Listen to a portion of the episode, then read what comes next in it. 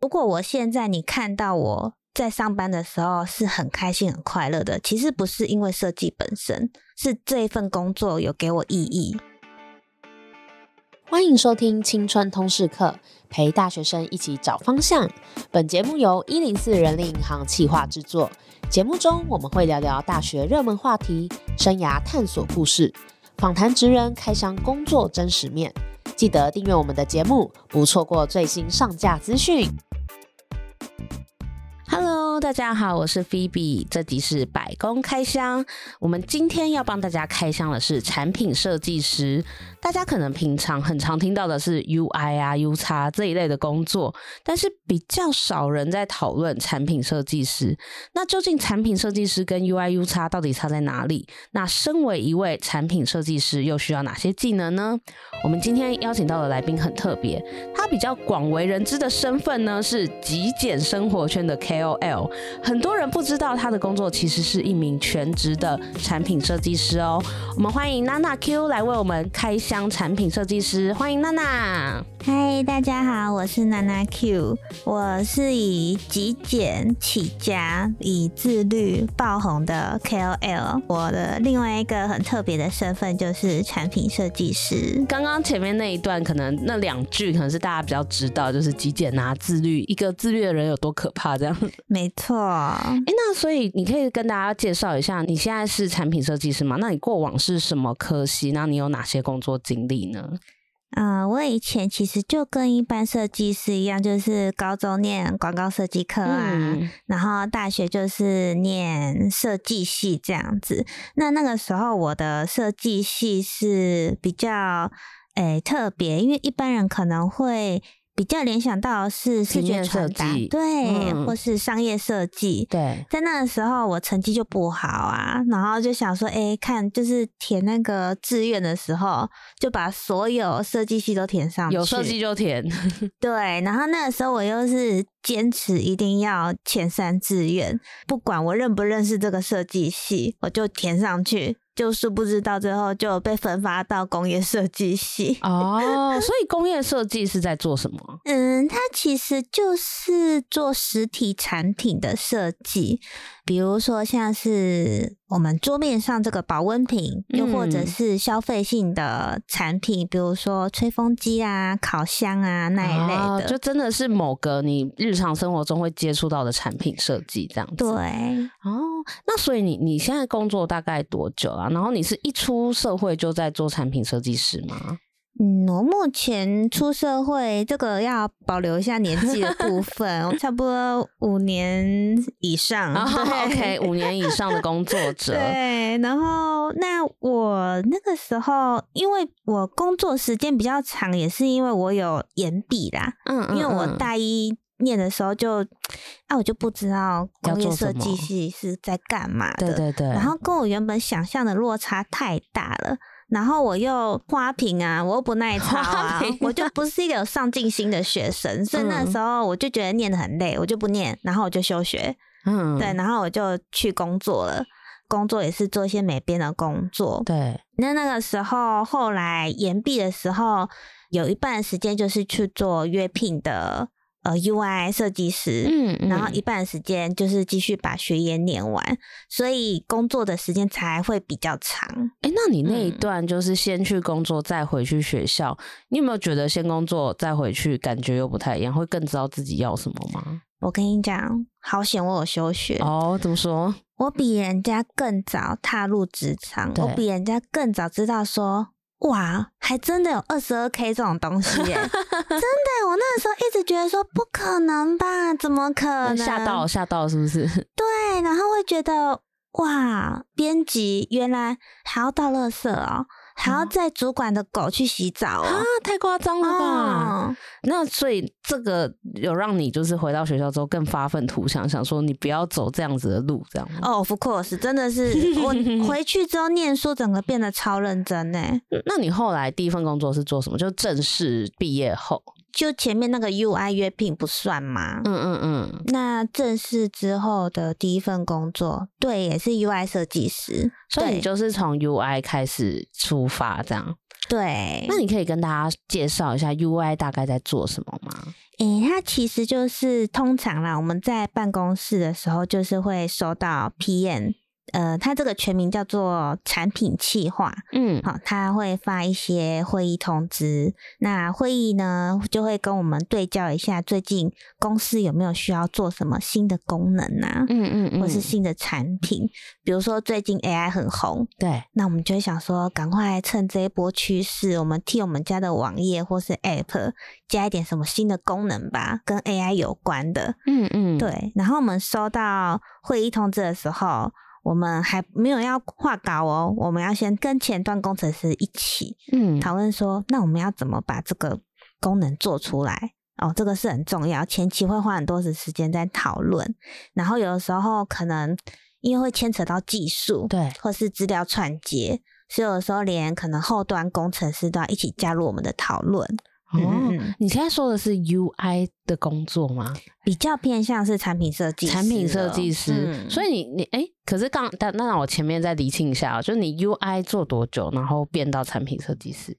哎、欸，其实这个很模糊哎、欸，因为毕竟哈，我 UI 转到产品设计师都是在同一间公司。哦，那对 UI 跟产品设计师的工作内容差在哪里？哎，很明显判定的方式就是从那个。职称的名字，对，像 UI，它就是 User Interface 嘛，嗯、就是哎、欸，你最主要就是画那个界面就好。对，就企划跟你说，哎、欸，你这边帮我画一个什么搜寻框，嗯，哎、欸，你这边帮我加个按钮。嗯，就是纯属就是画面上你看得到的东西哦，你接受指令，然后做出人家要的画面。对，就是人家看到什么，你就是做那个东西。对对。那产品的产品设计师的话，会比较偏向更深入、更前期。我们可能一刚开始就要去了解我们的使用者。嗯，对，我们可能要做一些田野调查，对，或者是使用者访谈。嗯，对，然后之后再做大量的 survey，比如说，呃，我们要了解我们的用户是什么样子。嗯嗯。然后我们还要去了解他的顾客旅程地图。顾客旅程地图指的是什么呢？就是这个用户一刚开始会怎么接触到我们的产品？对对，怎么他会怎么使用到我们的网页？哦，怎么搜寻来？是从 Line 吗？还是 Google 来的这种？对，然后他是如何接触的？那他接触的时候是因为什么需求？嗯嗯嗯，然后他当下的。感受跟心情是什么？嗯嗯，嘿嘿嘿，然后就一段一段这样接下去，然后到最后使用我们的那一个功能，就这一整段都叫做顾客使用者地图。哦，哎、嗯欸，所以像 UI 它可能就是比较。Focus 在界面的美观呐、啊，还有想要呈现的画面。嗯、可是如果到了产品设计师，他就要更纵观的从使用者的体验，他的顾客使用的旅程，然后到你们要做什么功能，就是比较完整的去呈现这个产品应该要有什么内容这样子。嗯，哎、欸，那你在像你现在目前这个公司，你的产品是什么？我的产品比较像是给学生啊，或是探索职癌这方面的啊，然后是就是网站这样吗？哎、欸，网页跟 App 都有，网页跟 App 都有，嗯、了解了解。你之前也是有做过实体商品的商品设计师吗？对，就是要建模啊，跑工厂的那种。嗯，哦，所以你就是实体的做过，然后也做过网络，比较是网站的产品。那你觉得这两者有什么不一样的地方吗？超级不一样哎、欸，因为光是画草图就不一样啦。嗯、一个是画素描的三视图嘛，那产品设计师就是画线框图嘛。然后还有最大不同就是使用的软体，对，又完全不同套。以前就是画。建模，嗯，对，那种虚拟的三 D，然后还要 rendering 啊，然后现在的话就是用大家最常听到就是 Sketch、Figma 这样子，嗯嗯，嗯，所以，呃，你从工业设计系毕业到产品设计师，这中间就是工业设计所学的内容是可以完全满足产品设计师需要的能力吗？嗯。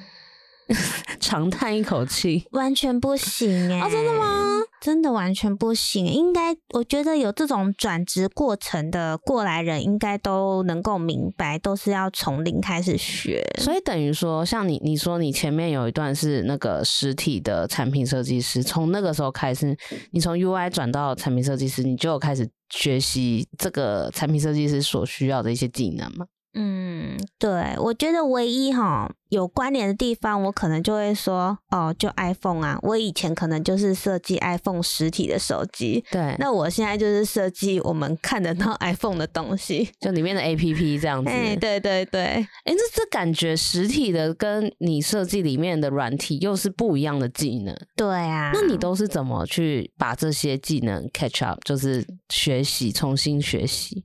那个时候我是先看网络上的，呃，那时候 Google 他们线上有一份全英文的文件，那个画 UI 的规范。嗯、那个时候我就是直接看那一份文件，然后来学习如何画界面。好硬哦，超硬！那个时候突然就是那个英文那个叫什么阅读能力变超好，然后 还有就是看 YouTube 的影片学怎么画画。哦，你都是自学？对，都是自学，没钱嘛。哎、欸，很厉害哎，啊、真的蛮厉害的哎。没办法，臭乞丐只能这样，没钱有没钱的学习方式。所以，就你说先从 UI 开始，那 UI 到产品设计师里面应该就有比较多重叠的技能。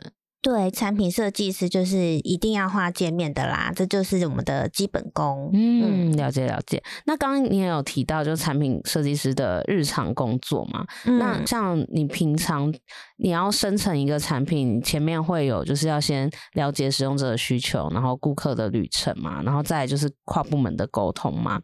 那你觉得在担任产品设计师里面，有没有遇到一些最挫折的地方？我怕我讲出来大家会想揍我，我来听听看。嗯，因为我是一个很乐观又很正向的一个人，所以可能我有遇到挫折，但我自己不觉得是挫折。嗯嗯嗯，因为我也是一个很喜欢花很多时间思考跟找答案的人，我很享受这个过程，所以当我碰到问题的时候，我都会有办法去解决。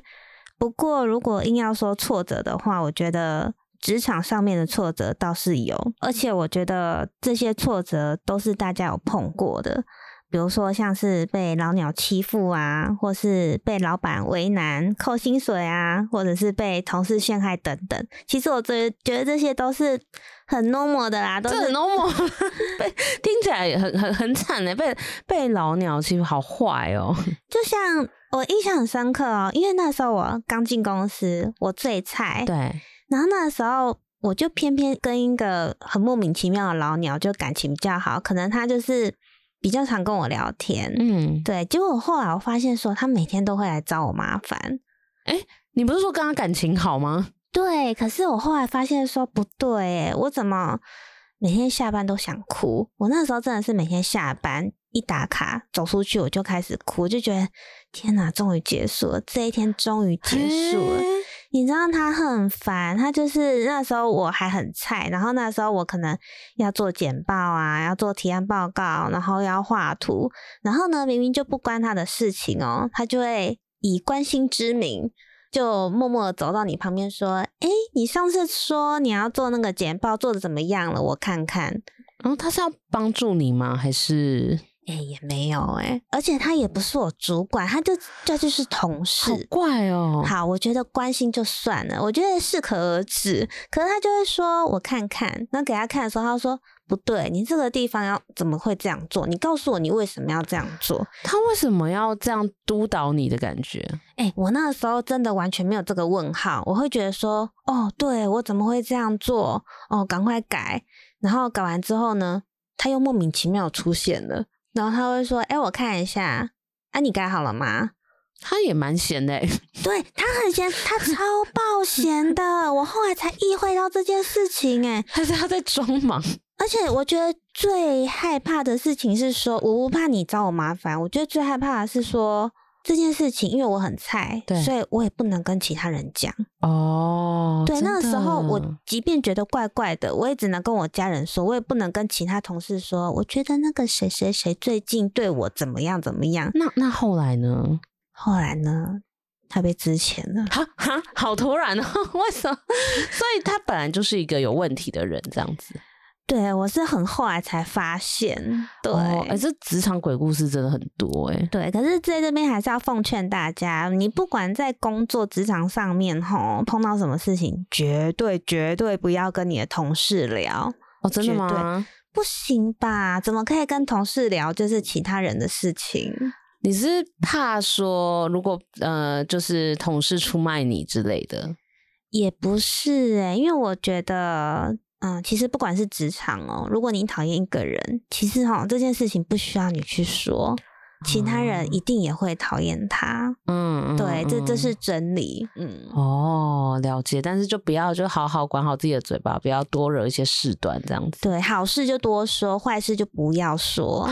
了解，嗯、这边娜娜也传授了职场的做人心法给大家。对，荧光笔画起来。哎、欸，那那所以在做产品设计这件事情都没有让你觉得哈，这个这个为什么不是使用者要的，或是哈，为什么别的部门这么机车很难沟通？都没有这种事，啊，这不是常常都在发生的事吗？哦，你已经觉得是理所当然，是不是？对啊，这就像是哦，今天下雨了，那雨伞就撑起来就好啦。哦，那你自己的那个伞是什么呢？就是你是怎么调试心态，让你可以面对那种其实有点烦的，可能你这个职位会遇到的事情？其实哈、哦，很多事情就是久而不觉其臭，哎，就是 这这种事情，我刚开始会觉得天哪，怎么遇到这么多？奇怪的事情啊，可能我这个人又比较容易忍气吞声吗？还怎么样的？嗯嗯，所以，哎、欸，我把我自己当成一块海绵，吸收久了之后，我就会觉得好像就习惯了啊。我也会常常听我朋友抱怨，嗯，嗯，然后我就会发现说，哎、欸，原来大家遇到的事情都一样哦，哦，所以你也不是特例这样子，嗯。然后我就会觉得说，那也没有什么好大惊小怪啊。然后我也没有必要为了这种事情，我觉得哈，离职跟换工作绝对是要为了自己，不要因为其他人而离职。哦，哎，这这个也很重要，因为很多人，尤其是可能新鲜人去工作，可能会遇到一些不愉快的事情，比如说啊，主管好机车啊，同事都排挤我啊，或者是他那个老鸟又欺负我，然后就想说好算了，我我要离职这样。哦，不要！对，因为这些人去哪里可能都会在，对不对？不是可能是一定，一定。对啊，你你因为这样的原因离职，可是你还是没有解决，你下次遇到你可能还会因为一样的事情离职。对啊，不然朋友干嘛跟你抱怨？因为大家都在面临一样的事情啊。嗯，所以与其你因为遇到这种事就换地方，不如你找方法来去适应或调试，这样。对啊，你害怕地震，难不成你住在花莲就不会地震了吗？哦，很有道理。对，荧光笔画 傻眼。那听起来就是你，你面对挫折都有一套自己调试的方法。那在担任产品设计师的过程中，有没有让你觉得最有成就感的地方？最有成就感的地方就是，诶，是两年前还是三年前我开始。以我设计师、产品设计师的这个身份去当志工讲师，嗯嗯嗯嗯嗯，我现在哈已经过了两三年，我现在讲到这件事情，我眼睛还在闪闪发亮。真的哦？你是去哪里讲课啊？诶、欸，就是我们公司会跟很多学校合作，像是国中啊、嗯、高中，嗯、对，那有一些学校他就会主动报名说他们需要职业介绍的讲座办在学校，这样，啊、嗯嗯嗯。那我们那时候刚好有需求到我们部门说，诶、欸，你们这边有没有设计师愿意现身？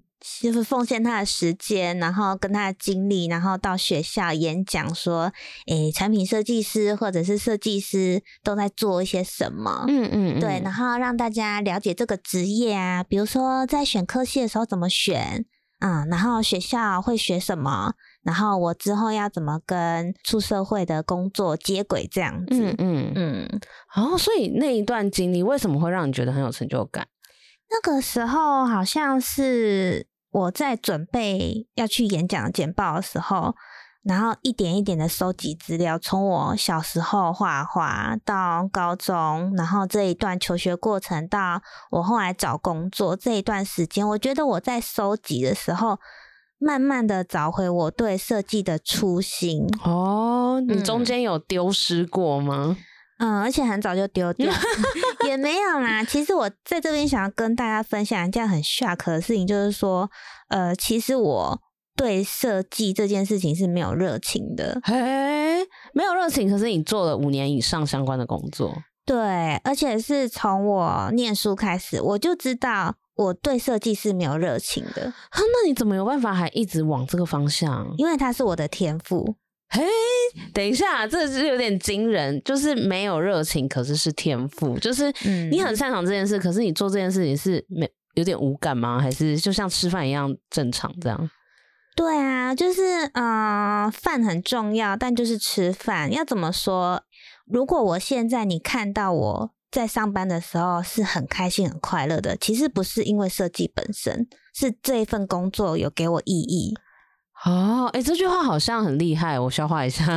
就是说我讲一个最大的差异好了，一般设计师他们可能下班或者是休假的时候，可能会去看一些设计展，对。然后他们平常可能会 follow 一些呃设计师的 IG 或者是他的小红书，嗯、可是我从未，我完全没兴趣。嘿，然后有可能会有一些男生想追我啊，就会说：“哎，我们一起去看那个谁谁谁的展，哎，我们一起去看那个摄影展。”我都会说我没兴趣。哎，所以要追你要看什么展比较好？嗯，看书哦，所以可以找他去图书馆 看风景。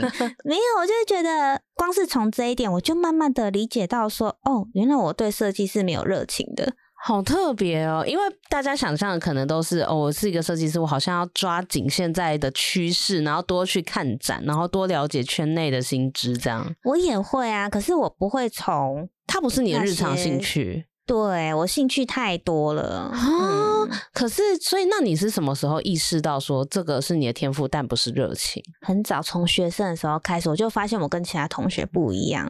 哦，但是你你认知到你可以靠这个吃饭。对，我知道这是我的生财工具。那所以是你现在进到这个公司，你才找到你的热情吗？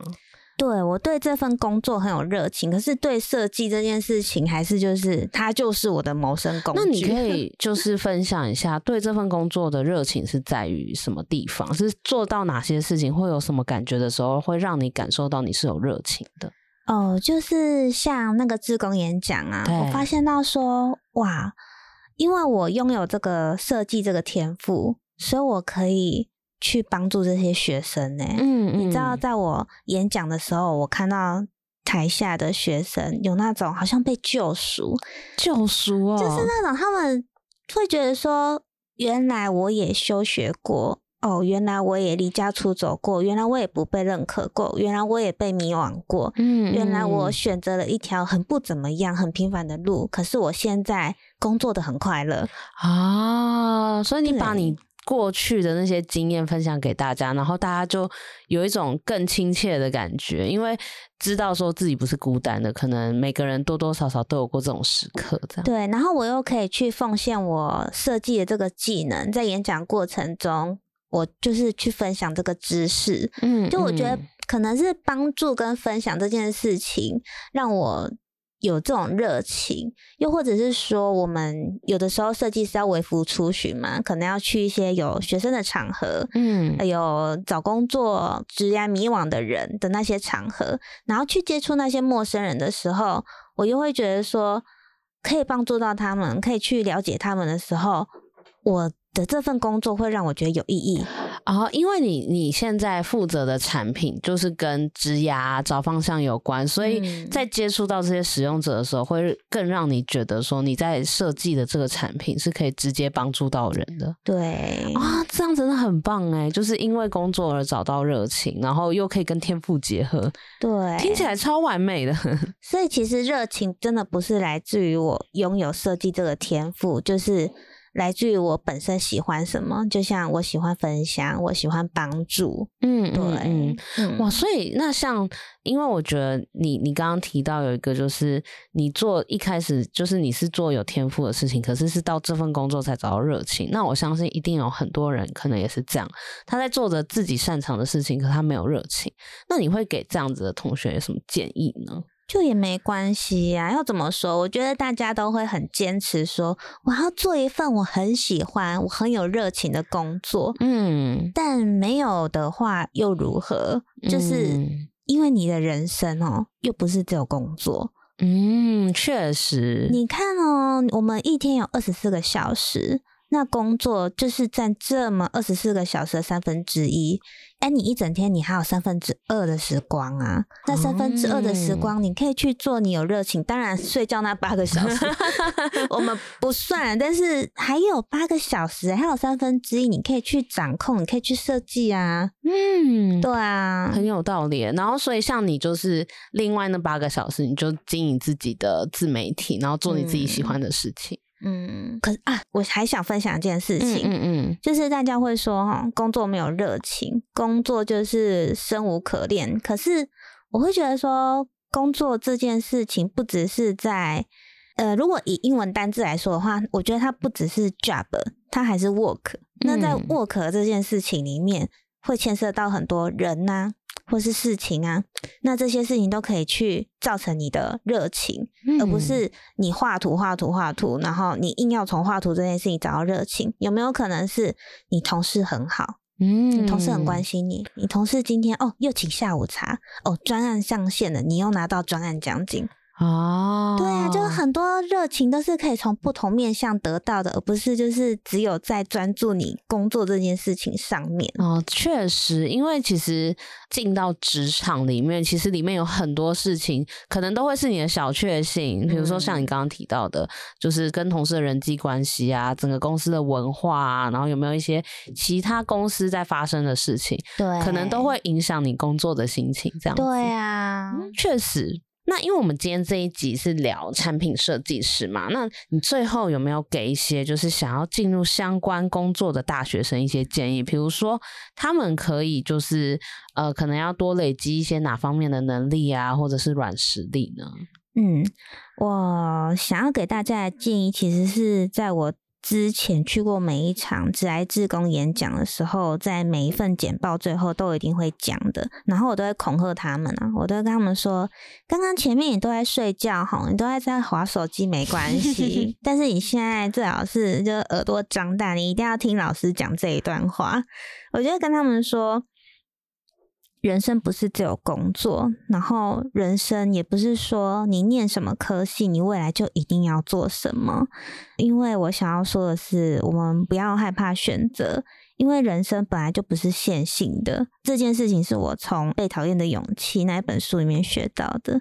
那我就是说选错了呢，我们大不了就放掉，反正你是人生自己的主人，人生就是你自己的，所以你也不需要去害怕改变。因为我的偶像钟明轩，他很常在影片就是说，人生活着就是要用来体验的啊，我觉得非常的有道理。所以我觉得，嗯，我想要给大家一个鼓励的话，就是如果要让自己不害怕，最棒的方式就是你一定要相信未来的自己会越来越好。哇，这真的很激励人心诶，因为其实。你不管选哪一种，你都在体验这一种新的生活方式，或者是你的选择，那都会有不一样的风景。嗯嗯，那那就是你有没有觉得，就是如果真的有同学想要从事产品设计师这个行业，他需要有哪些心理准备，或者是他要有什么一定要有的能力呢？一定要有的能力，我觉得刚刚前面有讲到，一刚开始都一定是从 UI 设计师画界面开始。哦，一定要从 UI 这个职位开始吗？我觉得是诶，如果是转职又是新手来说的话，确实是因为这是基本功。嗯嗯嗯，对。然后，那如果说你在转职的过程，就像我之前一样，我要兼具两个身份，然后不能直接从零开始做起的话，你就是可以从约聘开始做起。嗯嗯，因为约聘的话，它会对你这个职务的要求比较低一点，你压力就不会这么大。嗯，那你又可以从做中学，然后慢慢培养就是 UI 的技能。然后学学学，你差不多做了两三年之后，哎，你又可以转正职了，这样子啊。所以建议大家可以先去，就是从 UI 开始，不管是实习生啊、约聘啊，或者是第一份正职就是 UI，先从这个开始磨练，然后慢慢变成产品设计师，可以有更全面的职掌这样子。对，了解了解。那最后，如果要给大学生以你过来人的建议，就给一句最重要的话，然后给他们一个建议，你会给什么呢？好，因为我去年有过就是被急救送急诊室两次经验，然后那一次呢，我从那个救护车被推出来的时候，我就有一个很大的感受。但除了看到人生跑马灯之外，我有个很大的感受就是啊，如果明天就世界末日的话怎么办啊？所以之后啊，当我人生面临选择的时候呢，我都会告诉自己，问自己一个问题。如果明天我就要上天堂，明天就是世界末日了，我会怎么做选择啊？然后我就可以马上做出选择，就是要让自己不会后悔的选择。对，即便嗯、呃，我们过去可能会用金钱利益来考量你的选择，但是我觉得不对，我们应该要用自己的人生来去做这个选择。嗯，对，了解了解，谢谢娜娜今天的分享。我相信大家听完应该就是会对，就是其实会对职场很多应对啊，或者是对一些人生的态度有更多的体悟，然后相信也开始会稍微理解一下就，就哦，原来产品设设计师在做这些工作。那如果从 UI 开始进攻会更适合。那我们今天青春通识课就到这边，我们谢谢娜娜，谢谢大家，谢谢，我们下周见，拜拜。拜拜！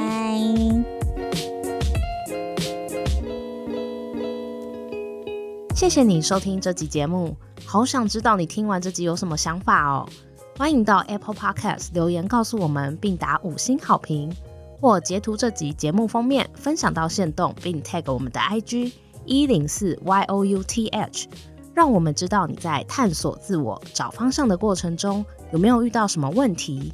当然，你也可以敲完你想听的主题哦，你一定可以找到最适合自己的路。我们一起加油！